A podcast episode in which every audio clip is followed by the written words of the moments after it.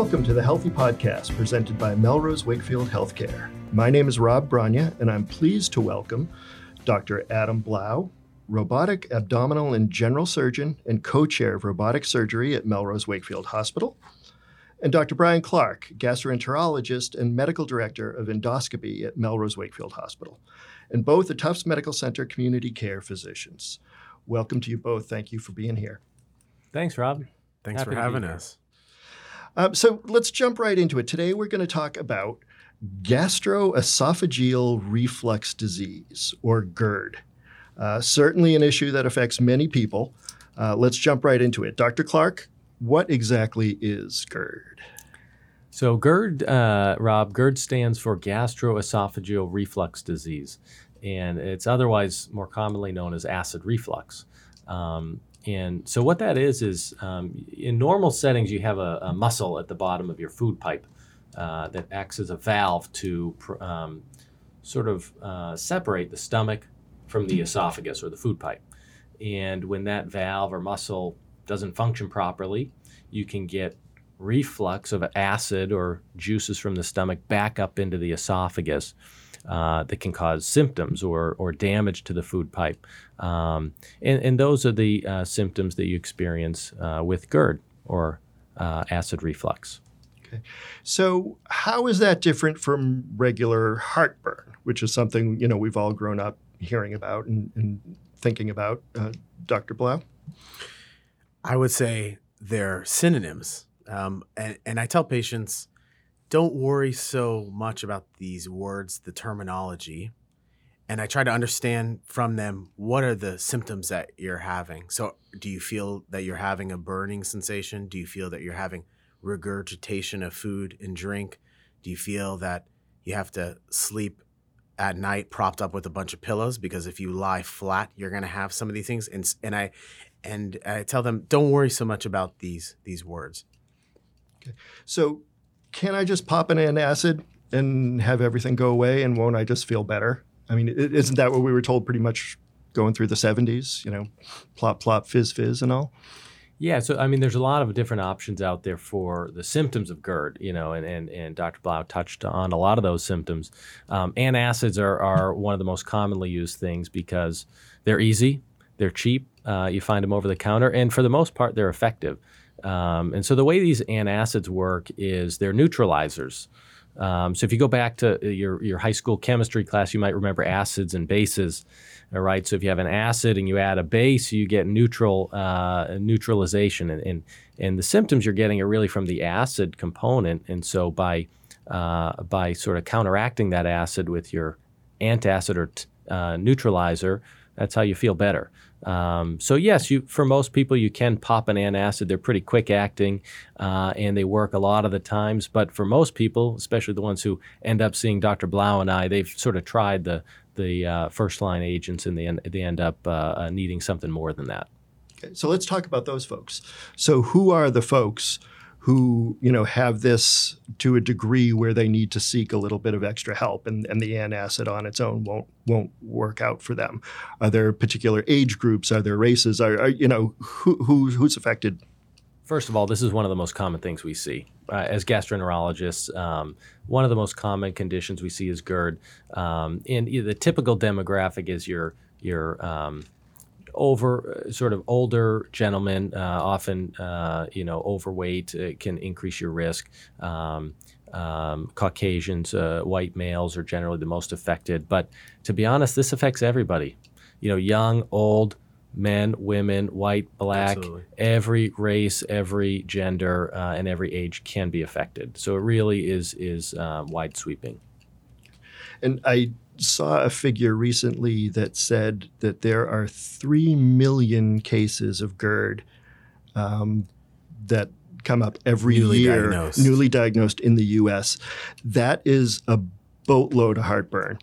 Um, thoughts? Is, is that something where we're seeing the incidence and prevalence increasing as, as time goes on? And, and if so, what are we doing wrong as a society that's putting us there?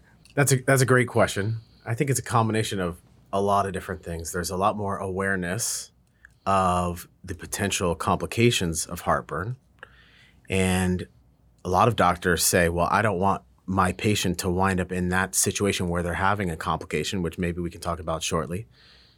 And but I think what's what is crucial, and I kind of mentioned it earlier, is really listening to the patient's symptoms. Then, if you're a primary care provider, then you have a good sense of what's going on, and if you're able to treat the uh, GERD well, great. But if not, then that's a, a time when you'd probably want to refer the person to Dr. Clark, a gastroenterologist, to continue the workup and maybe try something other than just over the counter Tums, for example.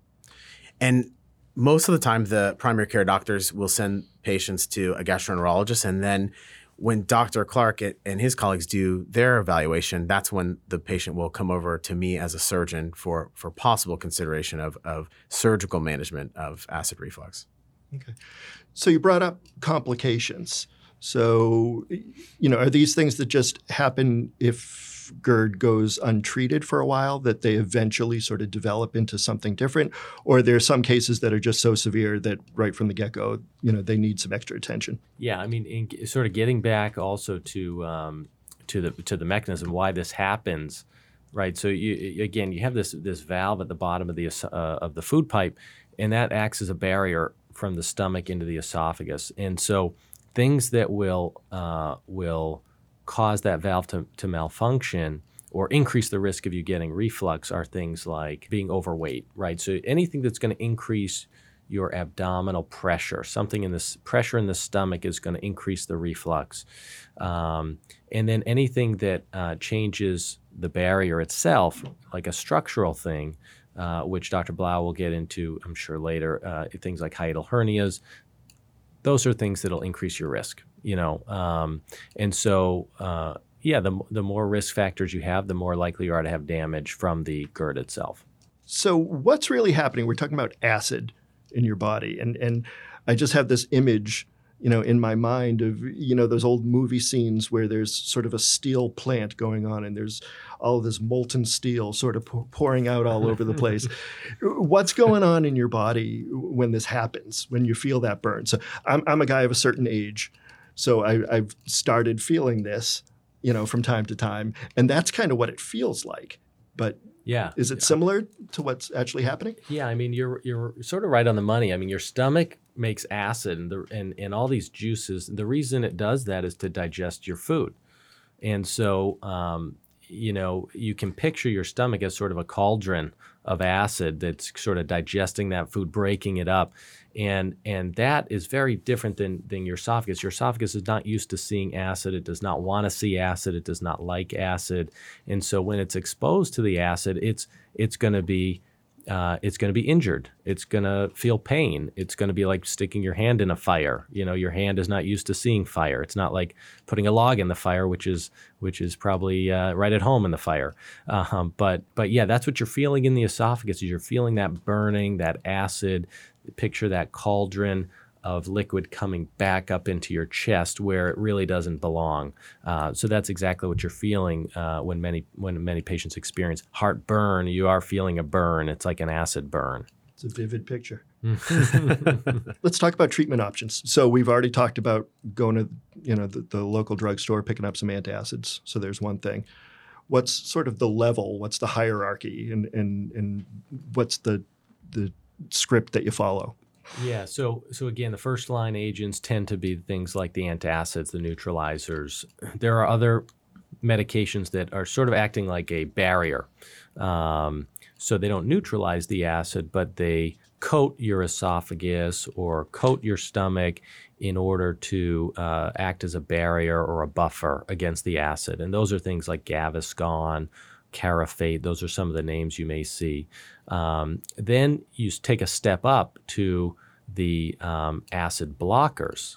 The acid blockers are, are medications that actually uh, work on the cell that makes the acid in your stomach. So they're actually causing your body to produce less acid.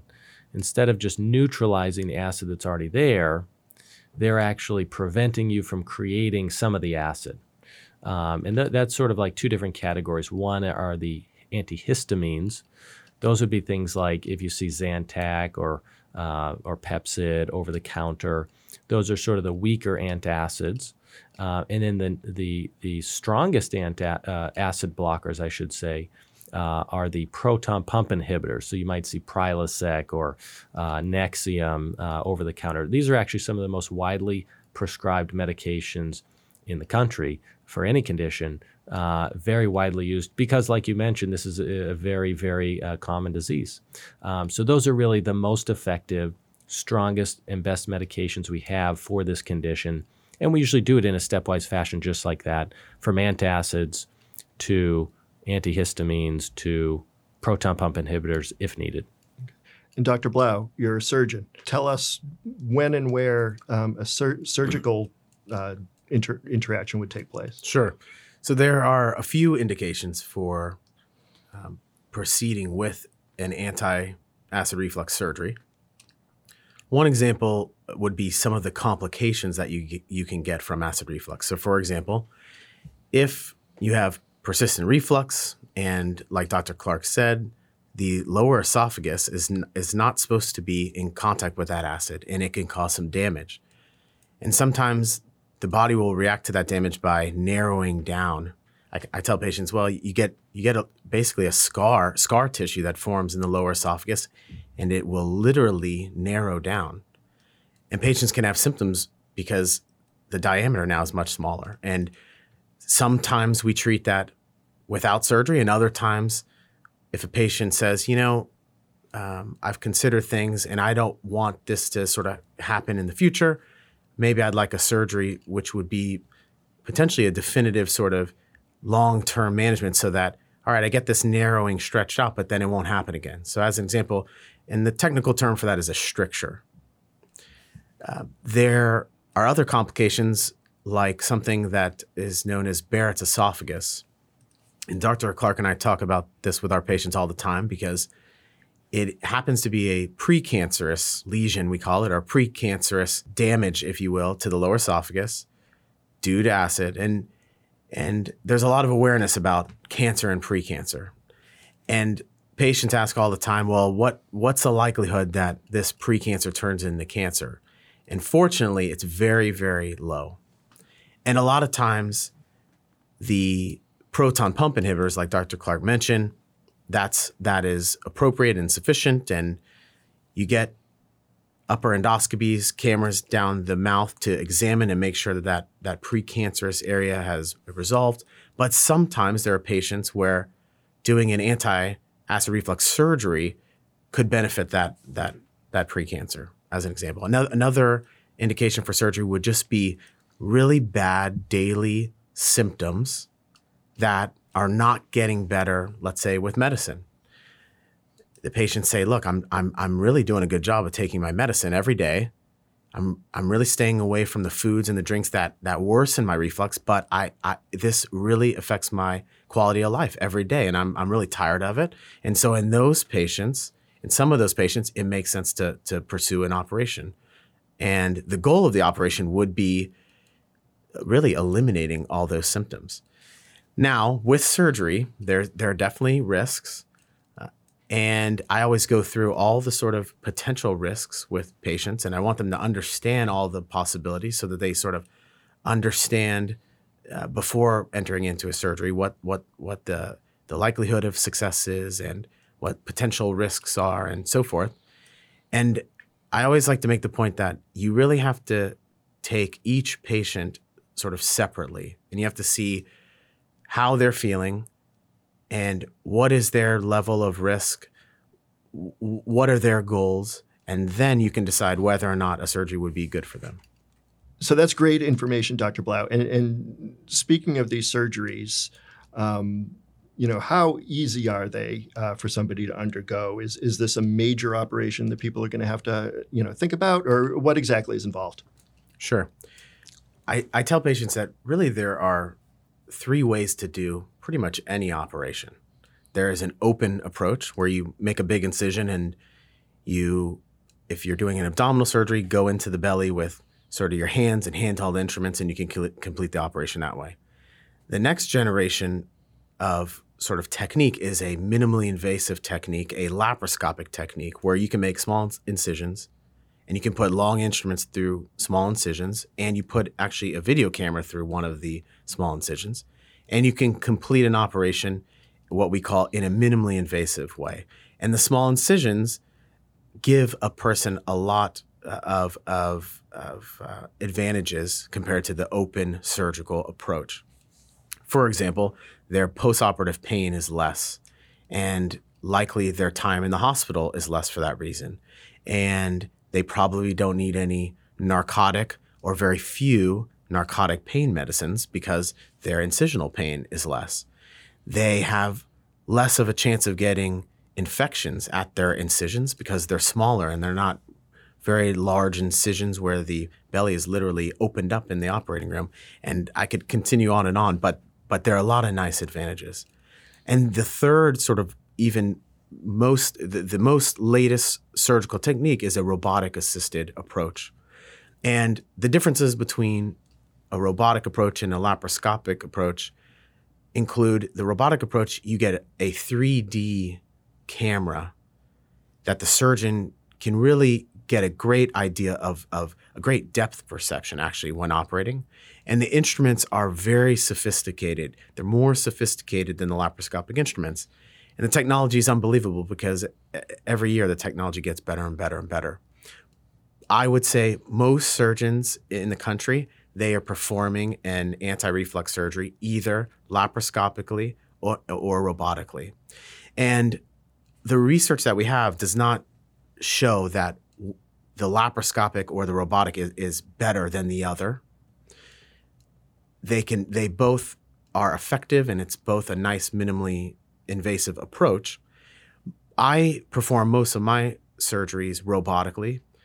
And just to talk, not too much, but a little bit about robotics, the surgeon controls the robot 100%. There's no automation to it, there's nothing automatic about it.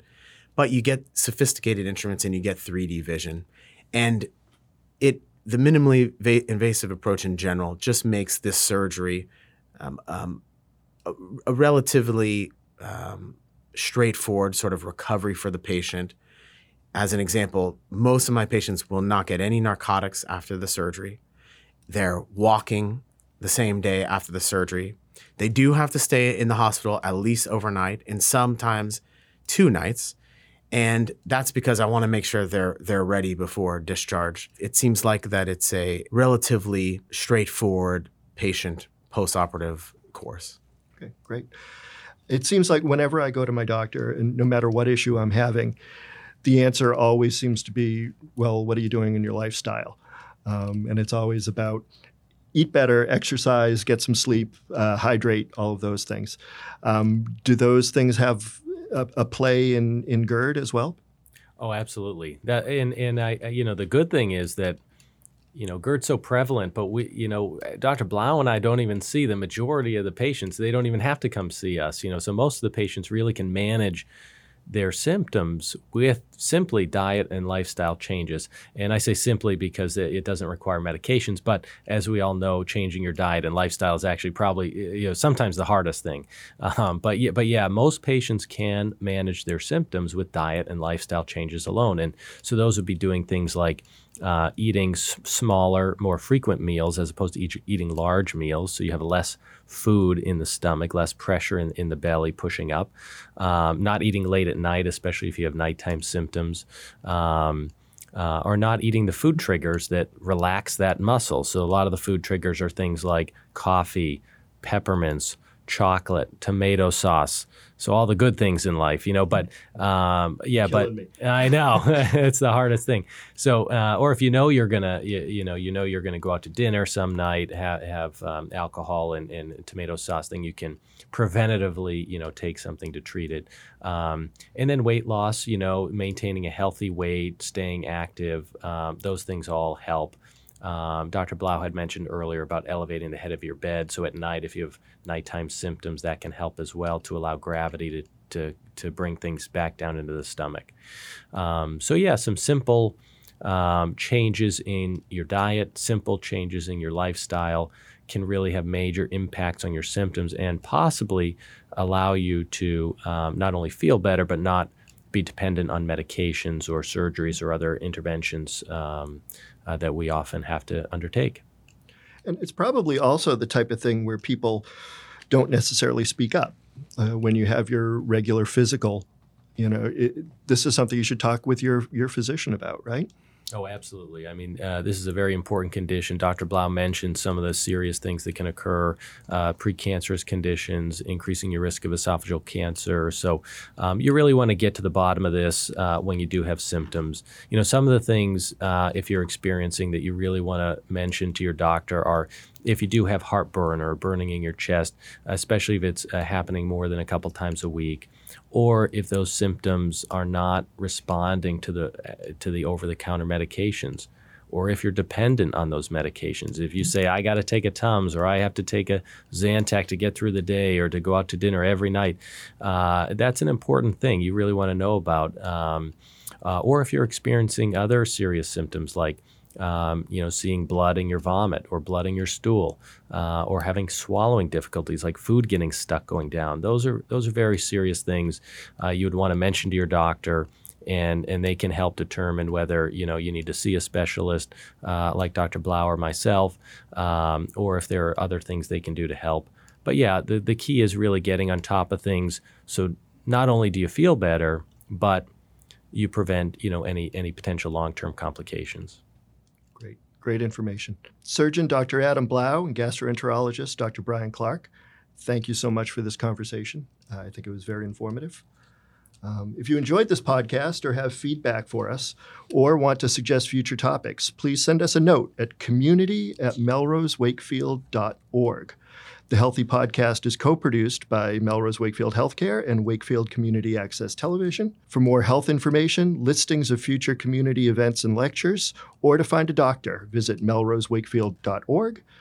All content heard on the Healthy Podcast was created for informational purposes only. This content is not intended to be a substitute for professional medical advice, diagnosis, or treatment. Always seek the advice of your physician or qualified provider with any questions you may have regarding a medical condition. Thank you.